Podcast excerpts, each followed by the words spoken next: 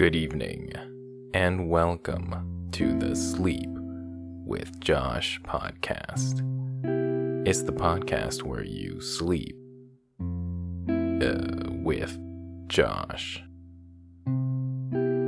I am comedian Josh Yang, and every episode I read various pieces of literature in my trademark monotone voice to help you drift off to sleep. Literature like the dictionary, laws, various manuals, the different terms of services that everyone agrees to but never really reads, and other random, boring ideas. This week, we return to the intriguing world of soap making. I will be continuing to read from a soap making manual from 1922. If you find yourself enjoying this experience, please follow this podcast on your podcast platform of choice and tell everyone you know that you sleep with Josh. Because at the end of the day, the more people that sleep with Josh, the better. Feel free to also follow me on social media at Josh Yang Comedy. Now sit back and close your eyes because you'll get tired of this podcast. Guaranteed.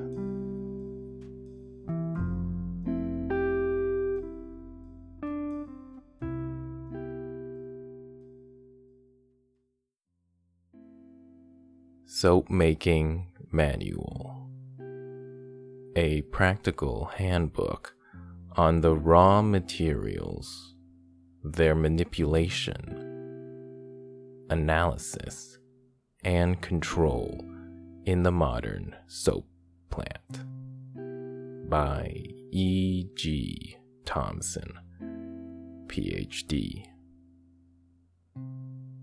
Continuation of Chapter 1 Raw Materials Used in Soap Making. Rancidity of Oils and Fats.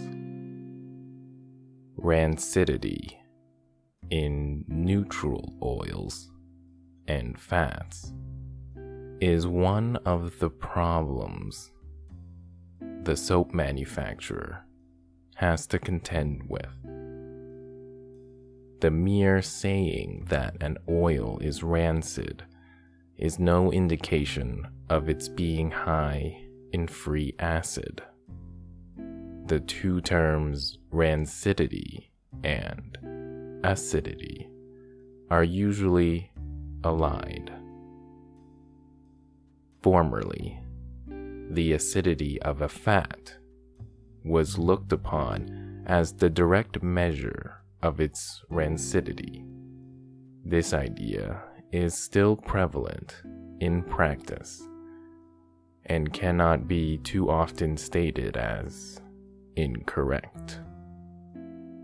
Fats and oils may be acid or rancid, or acid and rancid. In an acid fat, there has been a hydrolysis of the fat, and it has developed a rather high percentage of free acid.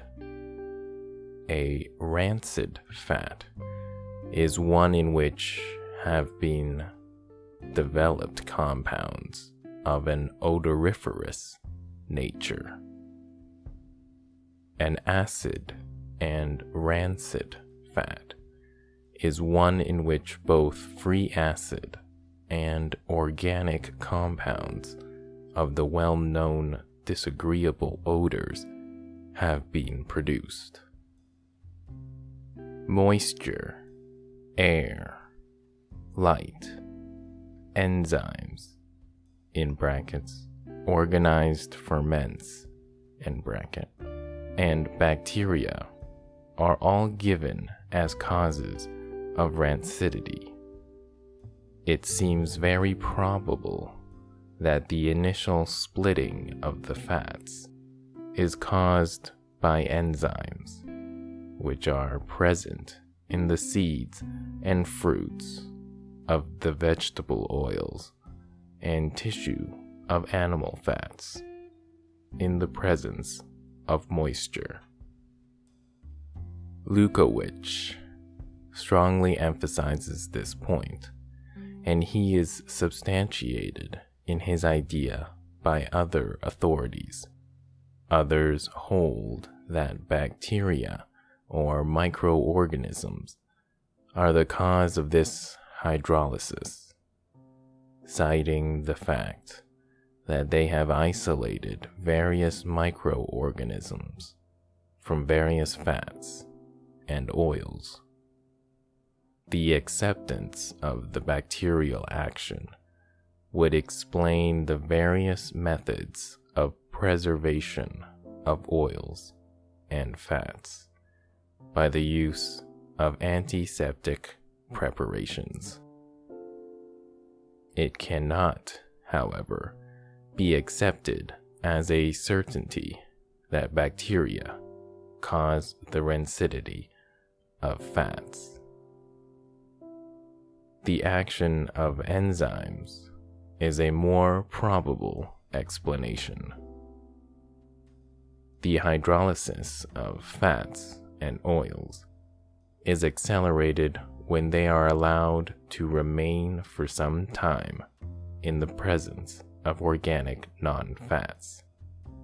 Thus, palm oil, lower grades of olive oil, and tallow, which has been in contact with the animal tissue for a long time, all contain other nitrogenous matter and exhibit a larger percentage of free fatty acid than the oils and fats not containing such impurities.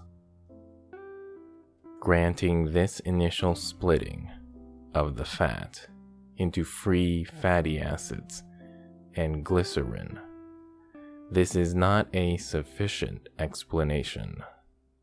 The products thus formed must be acted upon by air and light. It is by the action of these agents that there is a further action upon the products, and from this oxidation we ascertain by taste and smell. In brackets, chemical means are still unable to define rancidity. end brackets, whether or not a fat is rancid. Side note, I feel like since this was written in 1922, well, I would imagine the origins of rancidity have been discovered, so take those claims with a grain of salt. Okay, back at it. While some authorities have presumed to isolate some of these products causing rancidity we can only assume the presence of the various possible compounds produced by the action of air and light, which include oxy fatty acids, lactones, alcohols, esters, aldehydes, and other products. The soap manufacturer is interested in rancidity to the extent of the effect upon the finished soap. Rancid fats form darker soaps than fats in the neutral state, and very often carry with them the disagreeable odor of a rancid oil. Further, a rancid oil or fat is usually high in free acid. It is by no means true, however, that rancidity is a measure for acidity. For as has already been pointed out, an oil may be rancid and not high in free acid. The percentage of free fatty acid is of even greater importance in the soap industry. The amount of glycerin yield is dependent upon the percentage of free fatty acid and is one of the criterions of a good fat or oil for soap stock. Prevention of rancidity. Since moisture, air, light, and enzymes produced by the presence of organic impurities are necessary for the rancidity of a fat or oil, the methods of preventing rancidity are given complete dryness, complete purification of fats and oils, and storage without access of air or light are desirable. Simple as these means may seem, they can only be approximated in practice. The most difficult problem is the removal of the last trace of moisture. Impurities may be lessened very often by the use of greater care. In storing, it is well to store in closed barrels or closed iron tanks away from light, as it has been observed that oils and fats in closed receptacles become rancid less rapidly than those in open ones, even though this method of storing is only partially attained. Preservatives are also used, but only in edible products, where their effectiveness is an open question. Chemical constants of oils and fats. Besides the various physical properties of oils and fats, such as color, specific gravity, melting point, solubility, etc. They may be distinguished chemically by a number of chemical constants. These are the iodine number, the acetyl number, saponification number, Reichert Masel number. Probably butchered that. For volatile acids, Hehner number for insoluble acids. These constants, while they vary somewhat with any particular oil or fat, are more applicable to the edible products and are criterions where any adulteration of fat or oil is suspected. The methods of carrying out the analysis the analyses of oils and fats to obtain these constants are given in the various texts on oils and fats. And inasmuch as they are not of great importance to the soap industry, they are merely mentioned here. Oil hardening or hydrogenating it is very well known that oils and fats vary in consistency and hardness, depending upon the glycerides forming same. Olein, a combination of oleic acid and glycerin, as well as oleic acid itself, largely forms the liquid portion of oils and fats. Oleic acid is an unsaturated acid and differs from stearic acid, the acid forming the hard firm portion of oils and fats. By containing two atoms of hydrogen less in the molecule, theoretically, it should be a simple matter to introduce two atoms of hydrogen into oleic acid or olein, and by this mere addition, convert liquid oleic acid and olein into solid stearic acid and stearin. For years, this was attempted, and all attempts to apply the well known methods of reduction, in brackets, addition of hydrogen, end brackets, in organic chemistry, such as treatment with tin and acid, sodium amalgam, amalgam, etc., were unsuccessful. In recent years, however, as in in recent years from the 1920s, it has been discovered that in the presence of a catalyzer, nickel in finely divided form, or the oxides of nickel, are usually employed. The process of hydrogenating an oil is readily attained upon a practical basis.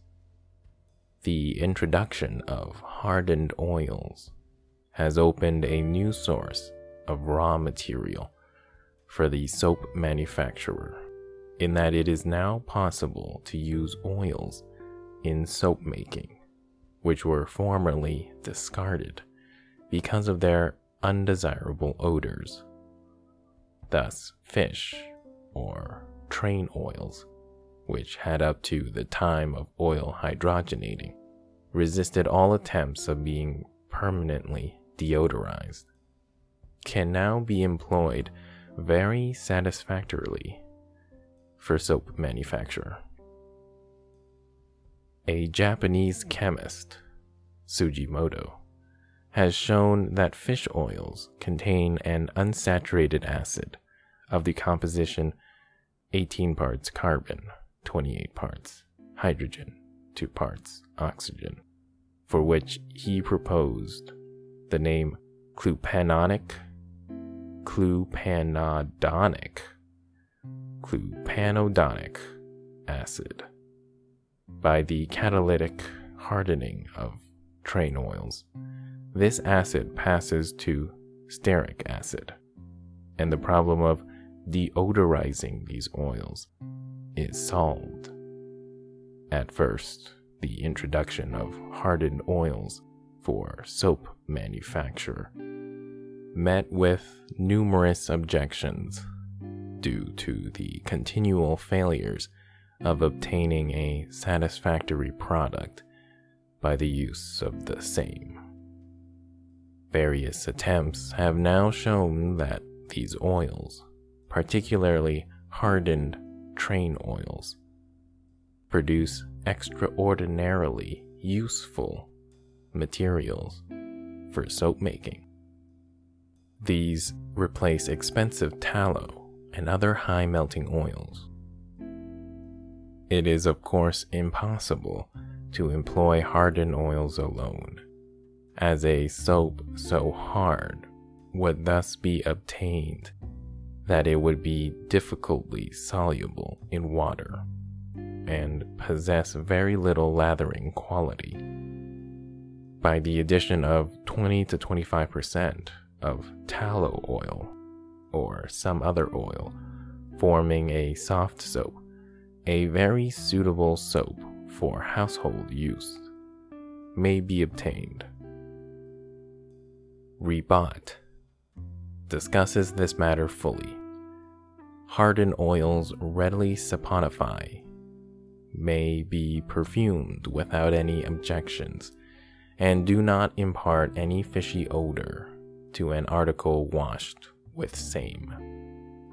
Meyerheim states that through the use of hydrogenated oils, the hardness of soap is extraordinarily raised, so that soap made from hardened cottonseed oil is 12 times as hard as the soap made from ordinary cottonseed oil.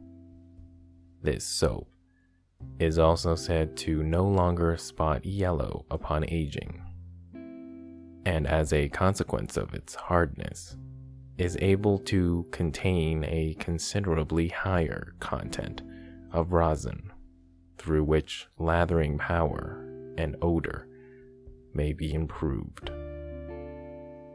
Hardened oils can easily be used for toilet soap bases, provided they are not added in too great a percentage. The use of hardened oils is not yet general, but there is little doubt that the introduction of this process goes a long way towards solving the problem of cheaper soap material for the soap making industry. Grease. Grease varies so greatly in composition and consistency that it can hardly be classed as a distinctive oil or fat. It is obtained from refuse, bones, hides, etc. And while it contains the same constituents as tallow, the olein content is considerably greater, which causes it to be more liquid in composition. Grease differs in color from an off white to a dark brown. The better qualities are employed in the manufacture of laundry and chip soap, while the poorer qualities are only fit for the cheapest of soaps, used in scrubbing floors and such purposes. There is usually found in grease a considerable amount of gluey matter, lime, and water. The percentage of free fatty acid is generally high. The darker grades of grease are bleached before being used. This is done by adding a small quantity of sodium nitrate to the melted grease and agitating, then removing the excess saltpeter by decomposing with sulfuric acid. A better method of refining, however, is by distillation. The chrome bleach is also applicable. Rosin, in brackets, colophony, yellow rosin, resina, end brackets. Rosin is the residue which remains after the distillation of turpentine from the various species of pines. The chief source of supply is in the states of Georgia, North and South Carolina. It is a transparent, amber colored, hard, pulverized resin. The better grades are light in color and known as water white, and window glass. These are obtained from a tree which has been tapped for the first year, as the same trees are tapped from year to year. The product becomes deeper and darker in color until it becomes almost black. The constituents of rosin are chiefly 80 to 90% abietic acid, or its anhydride, together with pinic and sylvic acids. Its specific gravity is 1.07 to 1.08. Melting point about 152.5 degrees Celsius. And it is soluble in alcohol, ether, benzene, carbon disulfide, oils, alkalis, and acetic acid. The main use of rosin outside of the production of varnishes is in the production of laundry soap. Although a slight percentage acts as a binder and fixative for perfumes in toilet soaps and adds to their detergent properties. Since it is mainly composed of acids, it readily unites with alkaline carbonates, though the saponification is not quite complete, and the last portion must be completed through the use of caustic hydrates, unless an excess of 10% carbonate over the theoretical amount is used. A lye of 20 degrees B, not too sure what that stands for, is best adapted to the saponification of rosin when caustic hydrates are employed for this purpose, since weak lyes cause frothing. While it is sometimes considered that rosin is an adulterant for soap, this is hardly justifiable as it adds to the cleansing properties of soap. Soaps containing rosin are of the well known yellowish color common to ordinary laundry soaps. The price of rosin has so risen in the last few years that it presents a problem of cost to the soap manufacturer, considering the price at which laundry soaps are sold. Rosin saponification. As has been stated, rosin may be saponified by the use of alkaline carbonates on account of the possibility of the soap frothing over the kettle in which the operation takes place should be set flush with the floor, which ought to be constructed of cement.